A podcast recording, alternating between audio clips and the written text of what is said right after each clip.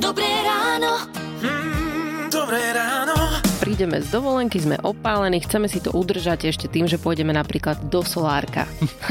Tak podľa toho, ako sa tvárite, nie ste nadšená.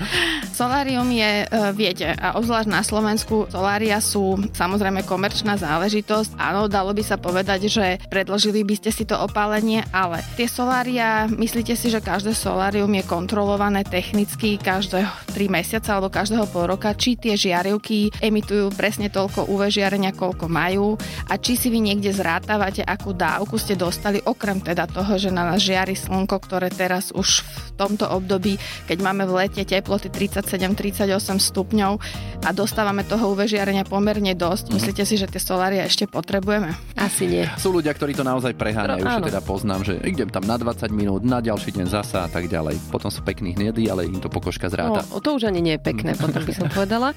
Kedy sa prejaví to, že sme zanedbali starostlivosť o našu pokožku, respektíve boli sme voči tomu takí, no. To trvá roky. Uh, je dokázané, že, že vplyvom slnečného žiarenia a celkovo týchto poveternostných podmienok uh, vzniká tzv. fotostarnutie kože. Čiže potom naskakujú pigmentové škvrny, také presuny pigmentu. Vidíte, že u niektorých starších ľudí majú také belavé flaky, rúžové flaky, uh, hnedé škvrny na tvári a na tých plochách, ktoré boli ožiarované celý život vlastne slnkom, čiže chrbty rúk, uh, predlaktia, výstrihová oblasť. A tam práve, že alebo u mužov, keď je vlastne majú menej vlasov, že je plešina, tak to je rovno miesto, kde je to je slnečná terasa, kam to slnko priamo páli a potom práve tam vznikajú tieto nádory a tieto presuny pigmentu. Takže musíme si dávať pozor, opäť sa k tomu dostávame, takže menej solárka, respektíve vôbec, a teda starať sa o svoju pokožku, aby nám to nezrátala. Ďakujeme veľmi pekne. Radio